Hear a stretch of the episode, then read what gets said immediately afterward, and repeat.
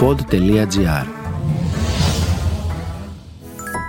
Ποια επιχείρηση δεν θέλει δυναμική και στοχευμένη προβολή της διαφήμισής της; Η Interbus φέρνει το μήνυμά σας σε άμεση επαφή με τον κόσμο, προβάλλοντάς το στα μέσα μαζικής μεταφοράς, τους σταθμούς και τα αεροδρόμια της χώρας. Μάθετε περισσότερα για την κινούμενη διαφήμιση στο interbus.gr.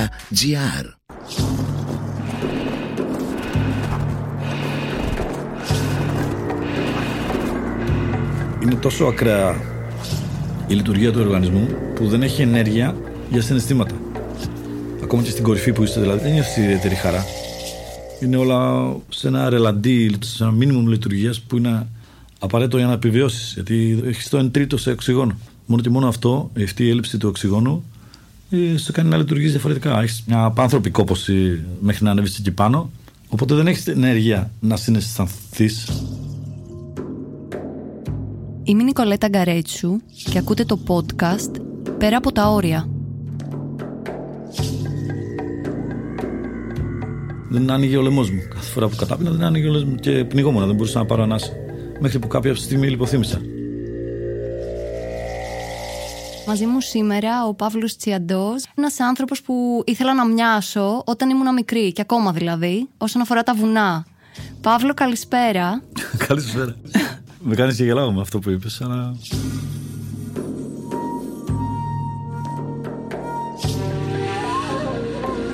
Οι αλήθειες πρέπει να λέγονται. Ο Παύλος Τσιαντός έχει επηρεάσει όχι μόνο εμένα, αλλά μια ολόκληρη γενιά νεότερων ορειβατών που ακολούθησε την πρώτη επιτυχημένη ελληνική αποστολή στο Everest το 2004.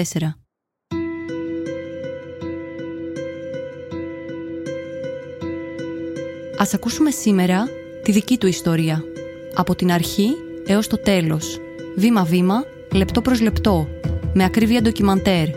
Όλα αυτά τα χρόνια, ο Παύλος καταγράφει τα κατορθώματα του ίδιου και των συντρόφων του στο βουνό με μία κάμερα στο χέρι. Γεννήθηκα στην Τσεχία και υπήρχε μια παράδοση εκεί στη, στα σπορ φύσης. Οπότε όλο αυτό ξεκίνησε από πολύ νωρίς και μέσα από την οικογένειά μου. Η μάνα μου είναι Τσέχα το περιβάλλον ήταν έτσι μεικτό. Είχα και Έλληνες συγγενείς του πατέρα μου εκεί και τους Τσέχους και στο σχολείο υπήρχε μια κατεύθυνση προς την έξοδο στη φύση. Κάναμε κάποια εβδομαδία, διεβδομαδία camps που ήταν σε καταφυγία στο βουνό.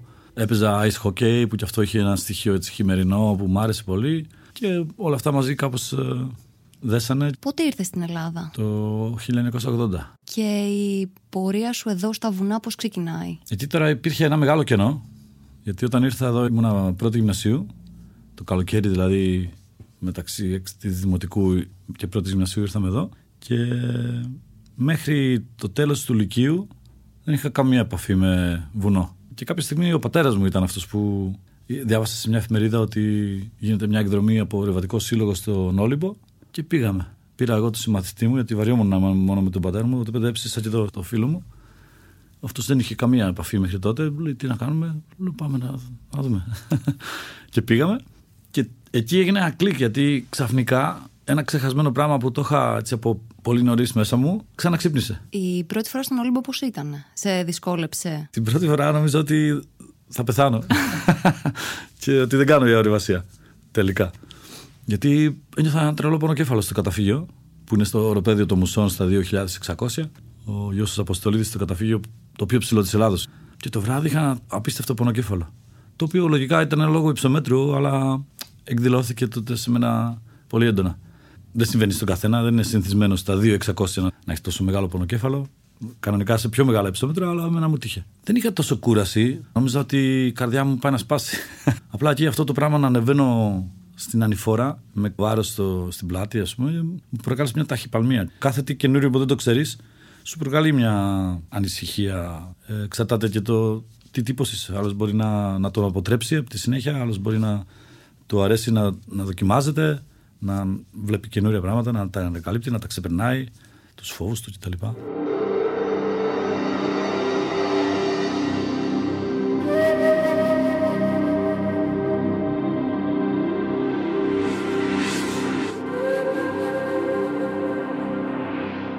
Με το που γύρισα σπίτι, άρχισα να βλέπω τι σακίδιο θα πάρω, Να πάω ξανά στο σύλλογο, να ρωτήσω αν κάνουν αυτά με τα σκηνιά. Τις, δεν ήξερα καν τις ορολογίες, αλλά φανταζόμουν ότι κάτι τέτοιο θέλω να κάνω. Να ανεβαίνω σε απότομες ορθοπλαγίε με σκηνιά και τεχνικά εργαλεία. Και έτυχε τότε να μόλις είχε επιστρέψει από την Αγγλία ο μετέπειτα εκπαιδευτής μου ο οποίος ήταν πολύ έτσι διατεθειμένος να βοηθήσει τον νέο κόσμο. Ποιος ήταν; Ο Βασίλης ο Καραβάνη, ο οποίος ήταν ένα ιδιαίτερο μάθημα για τα επόμενα χρόνια.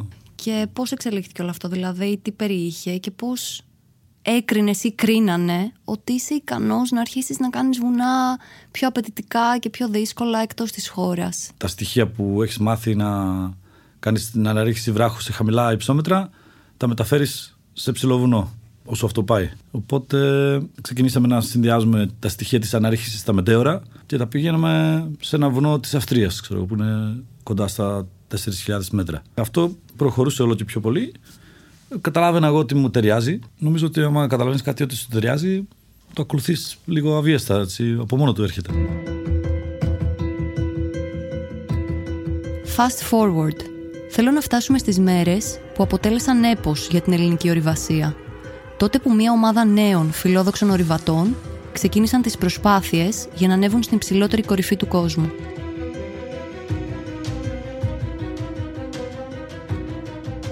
Η ομάδα του Everest του 4 ήταν ένα πράγμα που είχε ζυμωθεί σχεδόν μια δεκαετία. Η πρώτη αποστολή προετοιμασίας για το Everest είχε ξεκινήσει το 1995 που είχαμε πάει στα Παμίρς που είναι ουσιαστικά η βόρεια απόλυξη των Ιμαλαίων στο Τατζικιστάν, Ουσμπεκιστάν, χώρες της πρώην Σοβιετικής Ένωσης. Η αποστολή αυτή δεν έγινε εν τέλει του Everest. Έγινε η προετοιμασία, η οποία πήγε πολύ καλά σε, στο ριβατικό επίπεδο, αλλά ακόμα θέλαμε δουλειά στο, στο πώς θα δέσουμε σαν ομάδα.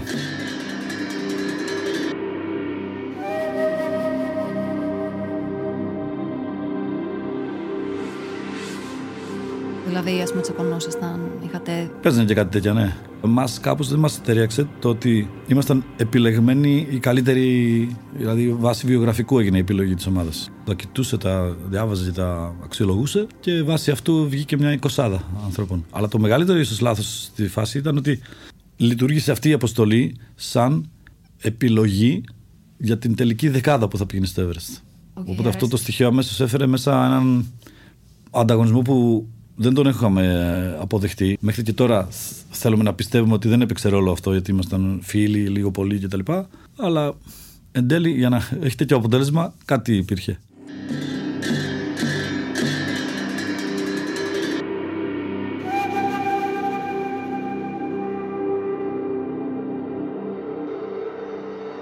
Οπότε γίνεται η πρώτη απόπειρα που τελικά δεν ολοκληρώνεται. Δεν δόθηκε καμία συνέχεια από, ούτε από την Ομοσπονδία ούτε από εμάς τους ίδιους να το προχωρήσουμε περαιτέρω.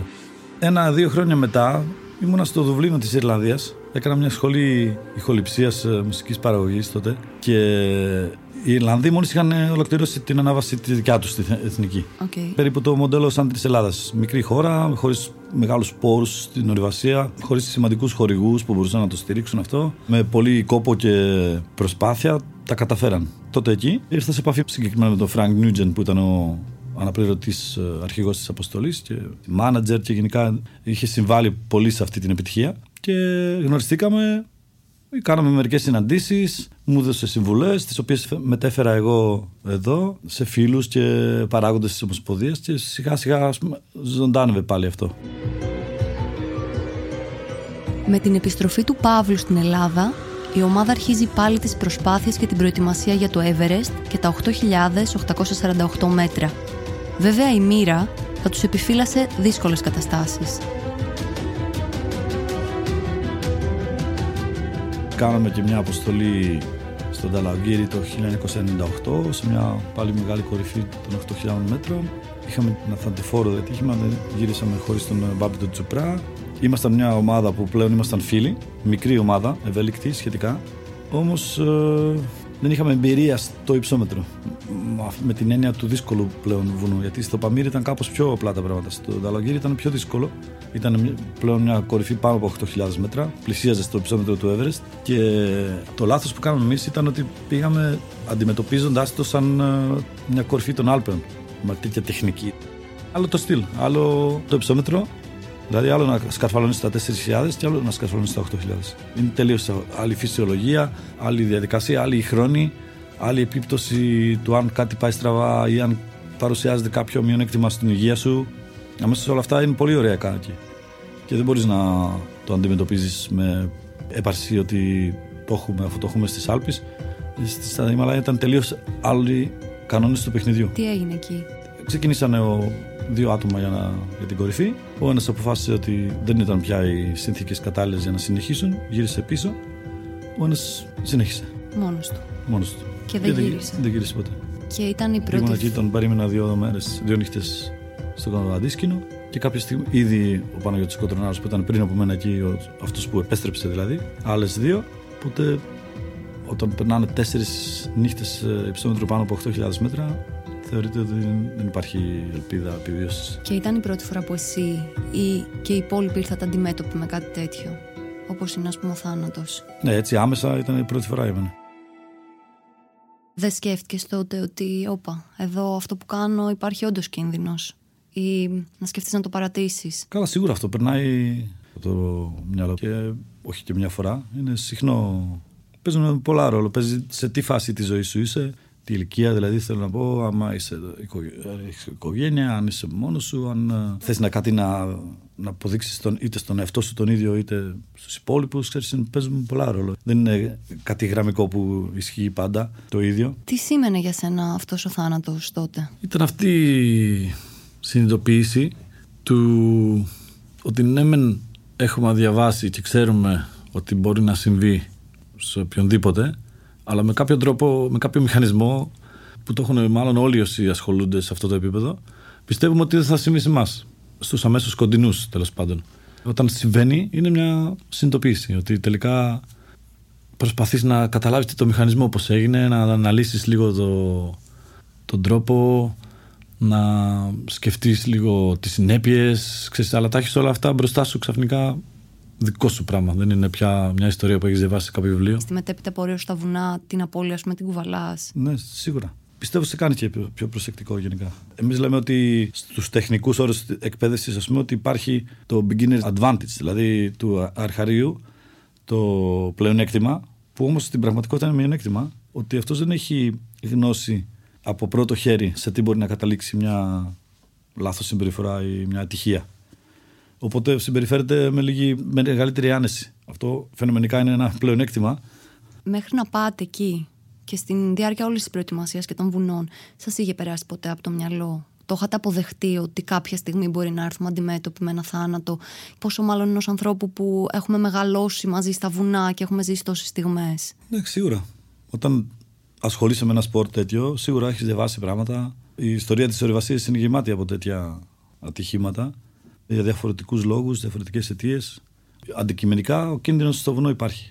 Δεν μπορείς να τον εκμηδενήσει. Εκεί είναι και η ουσία του πράγματος. Γιατί μπορούμε να εκπαιδεύουμε κόσμο, να εκπαιδεύομαστε εμείς οι ίδιοι για να ελαχιστοποιήσουμε τον κίνδυνο. Αλλά το βασικό μας ζητούμενο είναι να εκτεθούμε και λίγο στον κίνδυνο.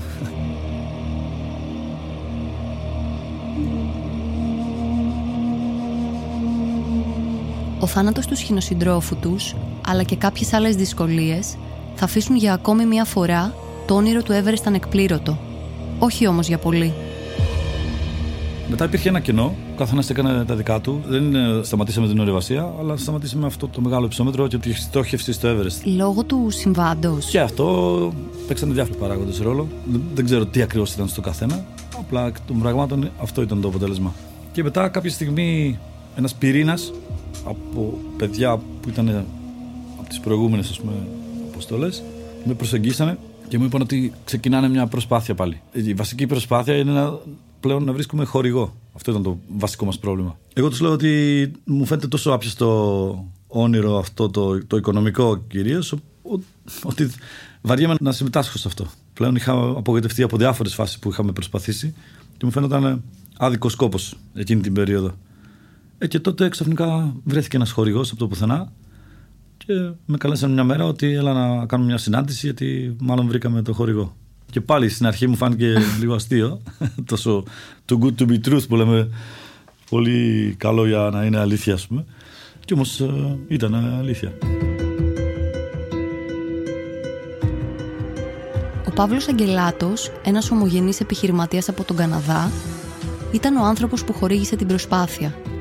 Όπως πολλοί ποδοσφαιριστές και μπασκεμπολίστες πριν αρχίσει η σεζόν κάνουν προετοιμασία, έτσι και οι ορειβάτες προπονούνται σε ψηλές κορυφές με στόχο να εξοικειωθούν στις άγριες συνθήκες των βουνών. Η προετοιμασία της ομάδας για την ανάβαση έγινε στο έκτο ψηλότερο βουνό στον κόσμο, το Τσόου Ιου, που βρίσκεται στα Ιμαλάια και διήρκησε σχεδόν ένα μήνα. Εκεί οι ορειβάτες προπονήθηκαν σε συνθήκες μεγάλου υψομέτρου. Στις 26 Σεπτεμβρίου τα πρώτα μέλη της αποστολής πάτησαν την κορυφή στα 8.201 μέτρα. Εννέα ημέρες μετά ήρθε η σειρά του Παύλου και του Χρήστου Μπαρούχα για να ανεβούν στην κορυφή του Τσόου Ιου, για να ολοκληρωθεί έτσι η προετοιμασία τους. Η ανάβαση εξελίχθηκε ομαλά. Τα πράγματα όμως άρχισαν να ζορίζουν κατά τη διάρκεια της κατάβασης όταν ο Χρήστος Μπαρούχας άρχισε να μην νιώθει καλά. Μάλλον πέθανε δυστυχώς από πνευμονικό είδημα.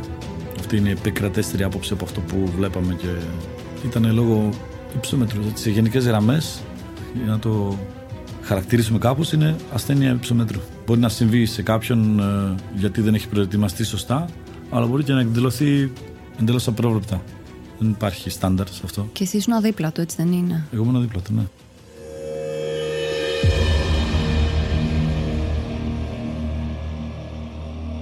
Αυτή ήταν η δεύτερη φορά που έχανα κάποιον σε μια αποστολή υψομέτρου. Η πρώτη ήταν αυτή που προαναφέραμε. Αλλά οι τρόποι ήταν πολύ διαφορετικοί. Την πρώτη φορά ήταν κάποιος που έφυγε και δεν τον ξαναείδα ποτέ. Οπότε, πότε είναι το momentum, η στιγμή αυτή που λες ότι τώρα δεν υπάρχει πια. Πολύ περίεργο αυτό. Ότι αναγκάζεσαι να εγκαταλείψεις ένα αντίσκηνο και να κατεβαίνεις γνωρίζοντας ότι έχεις απλά αποδεχτεί ότι κάποιος δεν υπάρχει πια, χωρίς να το έχεις δει. Η δεύτερη φάση ήταν πολύ πιο άμεση, γιατί ήταν ο Χρήστος δίπλα στη σκηνή. Ήμασταν οι δυο μας πάνω στο βουνό. Δεν υπήρχε κανένας άλλος γύρω-γύρω εκτός από τους Σέρπας που είχαμε μαζί, τους βοηθούς μας, τρία άτομα. Αλλά στη σκηνή μας ήμασταν οι δυο μας. Και κάποια στιγμή συνειδητοποίησα ότι δεν ζούσε πια. Οπότε ήταν πάρα πολύ πιο άμεσο και έντονο αυτό, αυτή η συνειδητοποίηση. Και πάλι όμως ούτε και εκεί μπορούσα να το αποδεχτώ. Δηλαδή είχα μια τάση να, να πιστεύω ότι δεν μπορεί να είναι αλήθεια. Αυτό ήταν εξωπραγματικά οδυνηρό αυτό. Όταν χάνεις κάποιον ε, στο Everest ή σε βουνά υψομέτρου, το πτώμα τι γίνεται; Υπάρχουν διάφορα σενάρια. Αν είναι πάρα πολύ ψηλά, μπορεί και να μείνει εκεί. Γιατί ίσως το έχει σαν επιθυμία η οικογένεια του θύματος, είτε γιατί τεχνικά δεν γίνεται. Ή θέλει πάρα, πολύ, πάρα πολλά χρήματα που ίσως να μην υπάρχουν. Ε, αν είναι σε χαμηλότερο υψόμετρο, τότε γίνεται το παν να κατέβει κάτω για να γίνει η ταφή του. Στην περίπτωση του Χρήστου, επειδή δεν ήταν σε extreme υψόμετρο, γιατί είχε ήδη κατεβεί αρκετά, ήταν περίπου στα 7.000 μέτρα, ήταν δυνατό να, το, να τον φέρουμε στην Ελλάδα. Η ομάδα αναχώρησε για το Everest για να ξεκινήσει την προσπάθεια της ανάβασης λίγους μήνες μετά, στις 13 Μαρτίου του 2004. Η διαδικασία εγκληματισμού δηλαδή η περίοδος που οι ορειβάτες εξοικειώνονται με το υψηλό υψόμετρο, κάνοντας μικρές διαδρομές καθημερινά, κράτησε περίπου ένα μήνα. Πήγαμε μια άνετη βόλτα σιγά σιγά προσεγγίζοντας τη κατασκήνωση βάσης. Περάσαμε από ένα άλλο βουνό, το Τσέπ Island Peak, αλλιώς λέγεται, στα 6.000 μέτρα. Κάναμε μια ανάβαση εκεί ωραία. Πήγαμε στην κατασκήνωση βάσης δεν είχαμε βιασύνη ιδιαίτερη. Όλα έτσι γίνανε, ωραία με ρυθμό που σε προηγούμενε αποστολέ δεν τον είχαμε. Και... Όντως, δηλαδή σε αυτή την αποστολή ήταν ο ρυθμός μας τέλειος. Πάμε λίγο στις δύο τελευταίες μέρες πριν να κάνετε την ε, προσπάθεια για την κορυφή.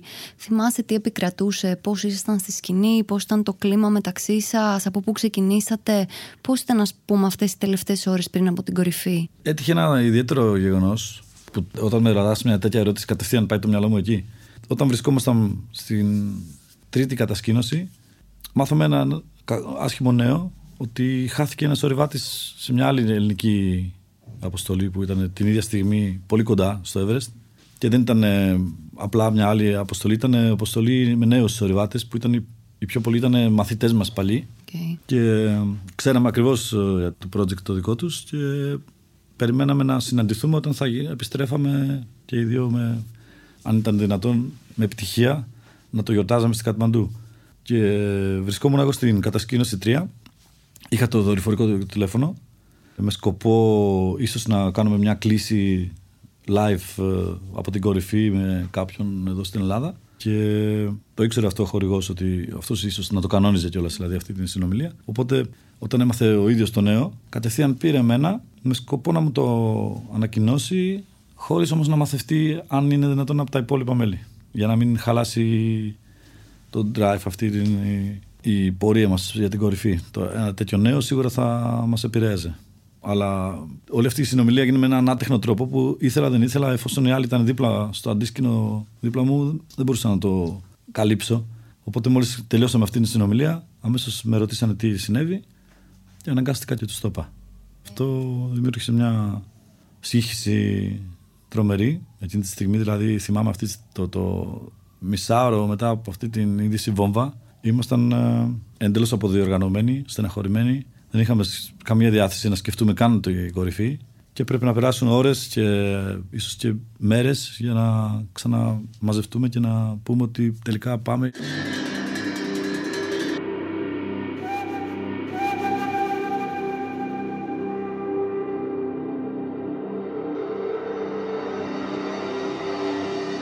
Με 9 το βράδυ. Και πώς... είναι η τακτική σύγχρονη, ας πούμε, να κάνεις την ανάβαση όλη τη νύχτα και νωρί το πρωί να είσαι στην κορυφή. Να προλάβεις δηλαδή να κατέβεις πριν μεσημεριάσει ή, ή απογευματιάσει, γιατί τότε ας πούμε, αρχίζουν κάποια φαινόμενα πάλι νέφωσης και ανέμων. Δηλαδή αργά την μέρα έχεις πιο πολλές πιθανότητες να χαλάσει ο καιρός παρά νωρίς. Οπότε κρατάς την κατάβασή σου για, για νωρίς μέχρι το μεσημέρι να είσαι κάτω. 16 Μαΐου του 2004 ένα όνειρο θα γίνει πραγματικότητα. Η αποστολή βρίσκεται στο Ζενίθ. Πατάει στα 8.848 μέτρα, κόντρα σε όλες τις δυσκολίες των προηγούμενων χρόνων. Η μέρα εκείνη αποτελεί έπος για την ελληνική ορειβασία και αυτομάτως θα ξεκινήσει μια νέα εποχή για τα βουνά στην Ελλάδα.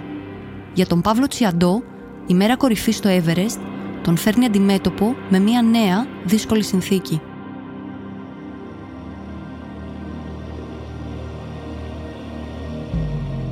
Η αρχή ήταν το κούμπου καφ που λέμε, δηλαδή το βήχα του κούμπου, επειδή υπάρχει μια ξηρασία στην ατμόσφαιρα σε αυτά τα υψόμετρα και ειδικά σε αυτή την περιοχή του κούμπου που είναι μια κοιλάδα, ξεκινάει από τον παγετώνα κούμπου και καταλήγει στην κοιλάδα χαμηλά. Όλο αυτό το πράγμα λέγεται κούμπου και είναι χαρακτηριστικό ότι πολλούς ορειβάτες τους πιάνει αυτός ο βήχας του, του κούμπου. Και έχουν αναφερθεί περιπτώσεις που έχουν σπάσει πλευρά ορειβατών από τον έντονο βήχα. Όταν σε πιάνει δηλαδή είναι πολύ δυσάρεστο. Εμένα αυτό εξελίχθηκε σε ξηρολεμία. Μια πρωτόγνωρη ξηρολεμία. Ενώ στις προηγούμενες κορυφές μεγάλες δεν είχα πρόβλημα. Αυτή τη φορά με έπιασε και αυτό που λέγαμε πριν ότι στις οχτάρες το παιχνίδι είναι διαφορετικό. Αν έχεις ένα μικρό μειονεκτημά, μπορεί να μην σε αφήσει για όλο το διάστημα, αλλά εύκολα μπορεί να, να γίνει και πολύ πιο έντονο. Είναι οριακή η κατάσταση. Και έτσι εγώ όταν βρέθηκα στη, στο Death Zone, αυτό εξελίχθηκε σε μια απίστευτη ξερολομία που δεν μου επέτρεπε να ανοίγει το λαρίνγκι μου. Όταν κατάπινα. Και αυτό μου δημιούργησε ένα απίστευτο στρες γιατί αισθανόμουν ότι δεν θα τη βγάλω. Δεν άνοιγε ο λαιμό μου. Κάθε φορά που κατάπινα δεν άνοιγε ο λαιμό μου και πνιγόμουν, δεν μπορούσα να πάρω ανάσα. Μέχρι που κάποια στιγμή λιποθύμησα. Έλα, Παύλος ακούει, Παύλος ακούει. stand by. I'm still trying to reach him. Yeah, just ask him to click twice if he's doing okay and moving down. Το πρόβλημα ξεκίνησε στην ανάβαση, αλλά είχα βάλει στο μυαλό μου ότι όταν θα κατεβαίνω θα βελτιώνεται. Όμως αυτό έχει μια αδράνεια. Στο πρώτο διάστημα της κατάβασης αυτό ακόμα χειροτέρευε. Οπότε με έπιασε στην κατάβαση στο South Summit, στην νότια προκορφή, που είναι 8.600 μέτρα. Ακραίο επιστόμετρο ακόμα δηλαδή δεν είναι να σου συμβαίνουν τέτοια πράγματα εκεί κανονικά. Να μην μπορείς να πάρεις ανάσα. Οπότε μετά η καρδιά ε, φτάνει, δεν ξέρω σε πόσους παλμού έχει φτάσει στην τη φάση που, που πνιγόμουν πραγματικά. Και το είχα αποδεχτεί βάσει όλων των εμπειριών και αυτά που είχα διαβάσει και της φυσιολογίας που συμβαίνει σε αυτά τα υψόμετρα. Εγώ ήμουν σε πολύ δυσμενή κατάσταση εκείνη τη στιγμή. Είχα αποδεχτεί ότι μάλλον δεν θα γυρίσω. Αυτή η εμπειρία τώρα είναι κάτι πολύ προσωπικό και πολύ ιδιαίτερο. Να, να βρίσκεσαι σε μια φάση της ζωής σου, σε μια κατάσταση που είσαι μακριά από, από τους πάντες και να ξέρεις ότι ζεις τις τελευταίες σου στιγμές. Να το έχεις πιστέψει δηλαδή και όλα να συνηγορούν σε αυτό. Και να έχεις το χρόνο να το διαχειριστείς αυτό. Εντυπωσιακό ήταν για μένα το πώς το αντιμετώπισα. Γιατί πραγματικά λυπήθηκα για τους ανθρώπους μου. Ένιωθα μια. Πώς το λένε. Ένιωθα μια ενοχή. Αυτό ήταν το βασικό μου συνέστημα. Δεν λυπώ μόνο που φεύγω από αυτόν τον κόσμο, ίσως, αλλά ένιωθα μια ενοχή ότι απέτυχα απέναντι στη μητέρα μου, στη φίλη μου. Στο... Άρα εκείνη την ώρα σκέφτηκες ότι πεθαίνεις κανονικά. Ναι, ναι. Ήμουν σίγουρος ότι μάλλον δεν θα τη βγάλω. Δηλαδή το μάλλον πάλι το αφήνω, αλλά είναι πολύ κοντά στο. Είχες χρόνο να φοβηθείς. Σε τέτοιες καταστάσεις προλαβαίνεις να φοβηθείς ή γίνονται όλα τόσο γρήγορα που δεν έχεις τα περιθώρια; Κοίτα, εκεί στην κορυφή του Everest γενικά δεν έχεις χρόνο για. Αν πούμε ότι το, ο φόβος είναι ένα συνέστημα, οπότε η φυσιολογία του πράγματος εκεί λέει ότι είναι τόσο ακραία η λειτουργία του οργανισμού που δεν έχει ενέργεια για συναισθήματα. Ακόμα και στην κορυφή που είστε, δηλαδή, δεν νιώθει ιδιαίτερη χαρά. Είναι όλα σε ένα ρελαντί, σε ένα μήνυμο λειτουργίας που είναι απαραίτητο για να επιβιώσεις. Γιατί έχεις το 1 τρίτο σε οξυγόνο. Μόνο και μόνο αυτό, αυτή η έλλειψη του οξυγόνου, ε, σε κάνει να λειτουργείς διαφορετικά. Έχεις υπερβολική κόποση, μια απάνθρωπη κόποση μέχρι να ανέβεις εκεί πάνω. Οπότε δεν έχεις ενέργεια να συναισθανθείς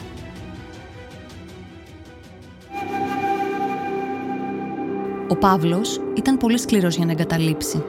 Σήμερα είναι απέναντί μου και θέλω να μάθω τι ακριβώς συμβαίνει στο μυαλό, στις σκέψεις και στον συναισθηματικό κόσμο ενός extreme τύπου. Υπάρχουν όρια, πότε ξεπερνιούνται και ποιος τελικά είναι ο απότερος σκοπός της ζωής του.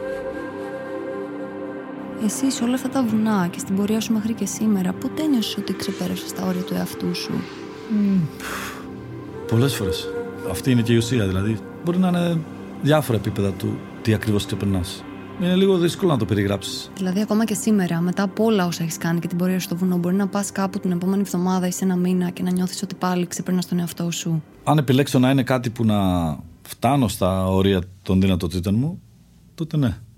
Σίγουρα. Και αυτό δεν είναι ανάγκη να πας στην κορυφή του Εύρε. Μπορεί να το κάνεις και εδώ στην Αττική, άμα θέλεις τι μπορεί να κάνεις τώρα, εσύ που μετά από όλα αυτά όσα έχεις κάνει, θα πεις ότι ξεπερνάω και πάλι τα όρια μου. Είναι περίεργο. Πραγματικά, δηλαδή, εδώ το είπα έτσι ότι μπορείς να το κάνεις στην Αττική. Τώρα που με ρώτησες ευθέως, δεν μου είναι εύκολο να το πω τι ακριβώς είναι αυτό. Γιατί τι συμβαίνει, δηλαδή, εμείς τι κάνουμε; Υπάρχει μια έκθεση στο κίνδυνο, στο ρίσκο. Αλλά ταυτόχρονα όλοι οι κανόνες του παιχνιδιού στοχεύουν στο να μειώσεις αυτό, στο να μην σου συμβεί κάτι. Αν λοιπόν αρχίζει, αρχίζει και το σπρώχνεις λίγο το πράγμα προς μια κατεύθυνση που μπορεί να είναι ωριακή, καλό είναι να έχεις καλές βάσεις. Και πιθανόν σε μια τέτοια διαδικασία αυτές οι βάσεις να σε κρατάνε στο όριο, στο, δηλαδή να μην το νιώθεις άμεσα ότι έφτασε στο όριο σου, γιατί απλά ακολούθησες τους κανόνες. Μπορεί για κάποιον άλλο να είναι εξαιρετικά ακραίο αυτό που συμβαίνει, αλλά εσύ να μην σε πιάνει. Άλλες φορές μπορείς να φτάσεις στο όριο κατά λάθος. Γιατί απλά έκανες κάποιο λάθος ή λάθος εκτίμηση. Και ενώ δεν, δεν στόχευες σε αυτό, ξαφνικά βρέθηκες να, να είσαι πολύ εκτεθειμένος και να λες: Όχι, τώρα παρατρίχα τη γλίτωσα, ας πούμε. Μια τέτοια κατάσταση, εμένα μου, πούμε, μου είχε συμβεί σε μια κατάβαση από βουνό. Ενώ η, η ανάβαση ήταν μέσα στα πλαίσια, ναι, ήταν δύσκολη και πρωτοποριακή για τα ελληνικά δεδομένα στις Άλπε. Όμως η κατάβαση ήταν λάθος εκτίμησή μας και κατεβήκαμε σε ένα απίστευτα επικίνδυνο πεδίο που εκ των υστέρων μάθαμε ότι είναι no-go zone, δηλαδή ένα απαγορευμένο μέρος της Άλπης. Γιατί έχει γίνει μια τεράστια κατολίστηση πριν από κάποια χρόνια και είναι, όλη αυτή η ορθοπλαγιά που είναι από πάνω είναι σαν ένα αλατομείο, ας πούμε. Έχει φύγει το μισό βουνό. Α, και πέφτουν βράχια. Και πέφτουν συνέχεια βράχια. Και εμείς αναγκαστικά δεν υπήρχε άλλος δρόμος. Πρέπει να ήμασταν σχεδόν μια μέρα κάτω από αυτό το λιθοβολητό. Ε, αυτό ήταν εντελώς οριακή κατάσταση. Εκεί συνειδητοποίησα ότι ήμασταν για μισή μέρα σε μια υπέρβαση πνευματική και βιολογική, πούμε. ένα trance που το λέμε. Συνέχεια κοιτάγαμε μετά από κάθε λεπτό που καλυπτόμασταν για να, όσο μπορούσαμε δηλαδή, κοιτούσαμε απλά ο ένας τον άλλον αν είναι ακόμα εκεί. Τα σκοινιά μας είχαν κοπεί, μπαρούτι μύριζε όλη την ώρα. Δηλαδή το είχαμε αποδεχτεί ότι μάλλον για να τη βγάλουμε από εδώ θα είμαστε πάρα πολύ τυχεροί. Και τελικά ήμασταν πάρα πολύ τυχεροί.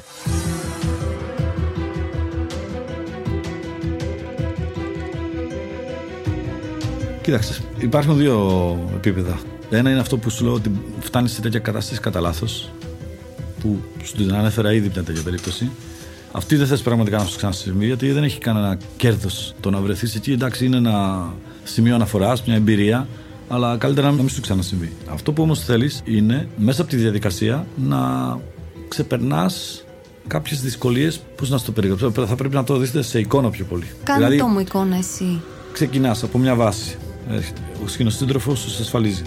Και εσύ πας και ξεκινάς μια διαδρομή. Είτε για πρώτη φορά, είτε επανάληψη μιας κάποιο που την έχει κάνει ήδη. Κάθε φορά που φτάνεις σε ένα σημείο που πλέον δεν νιώθεις άνετα, ασφαλής, βάζεις μια ασφάλεια. Περνάς ένα κρίκο και περνάς το σκηνείο μέσα. Συνεχίζεις.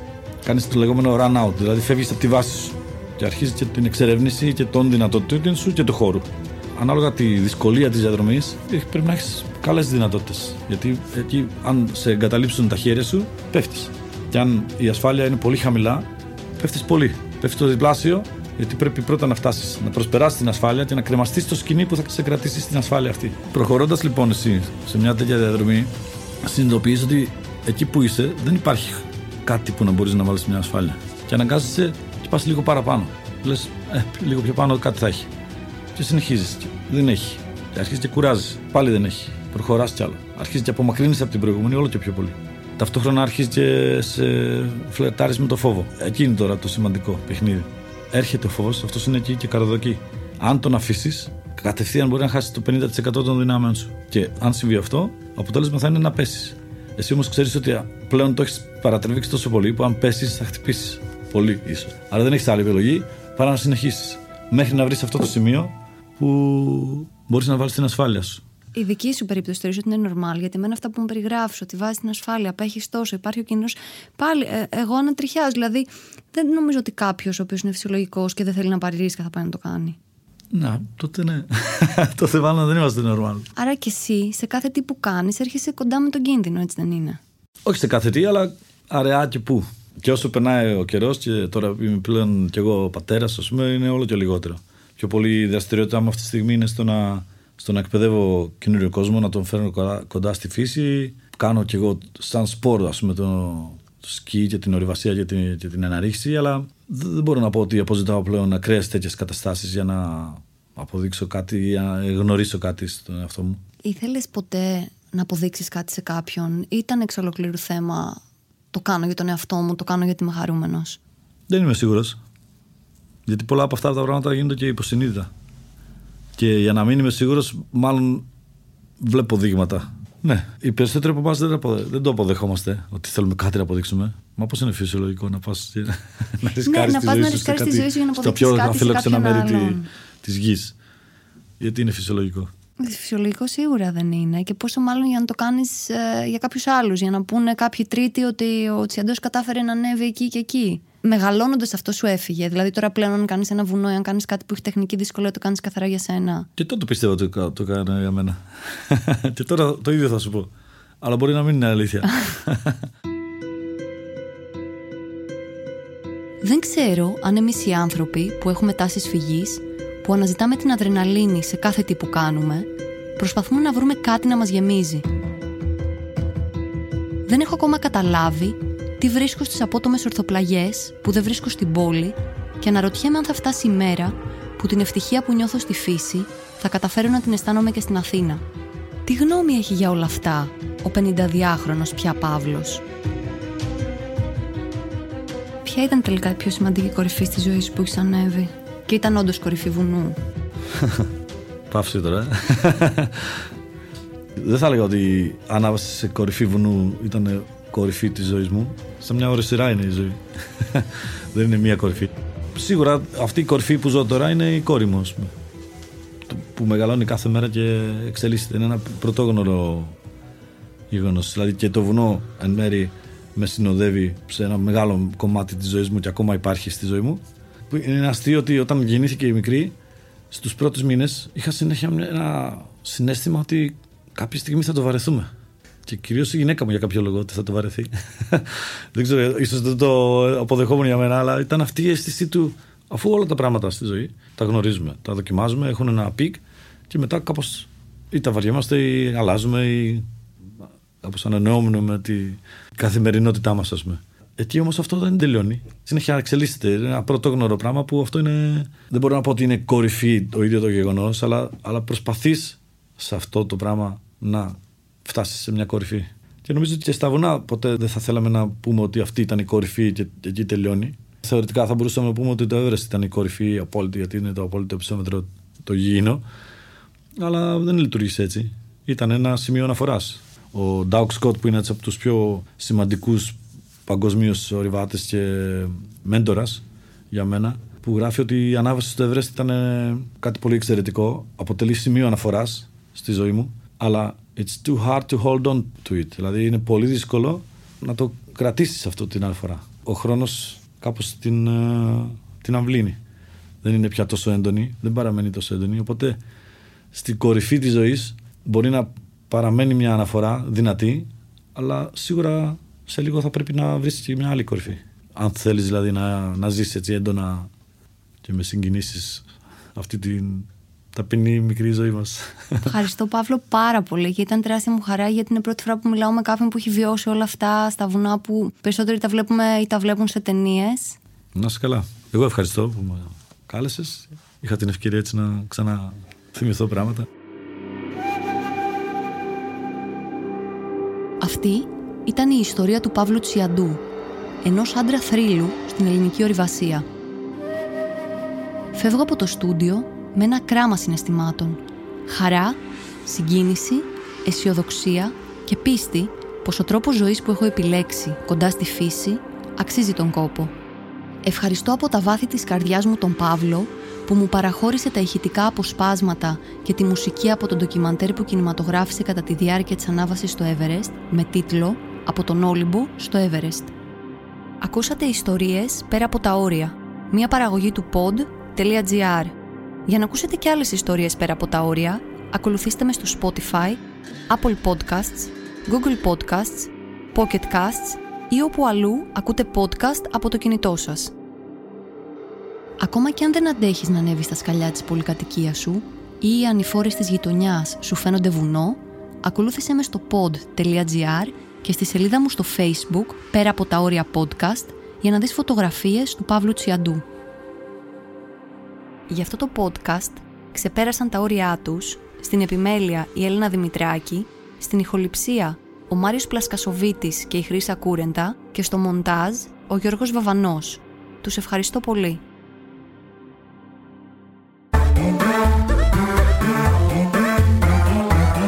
pod.gr. Το καλό να ακούγεται.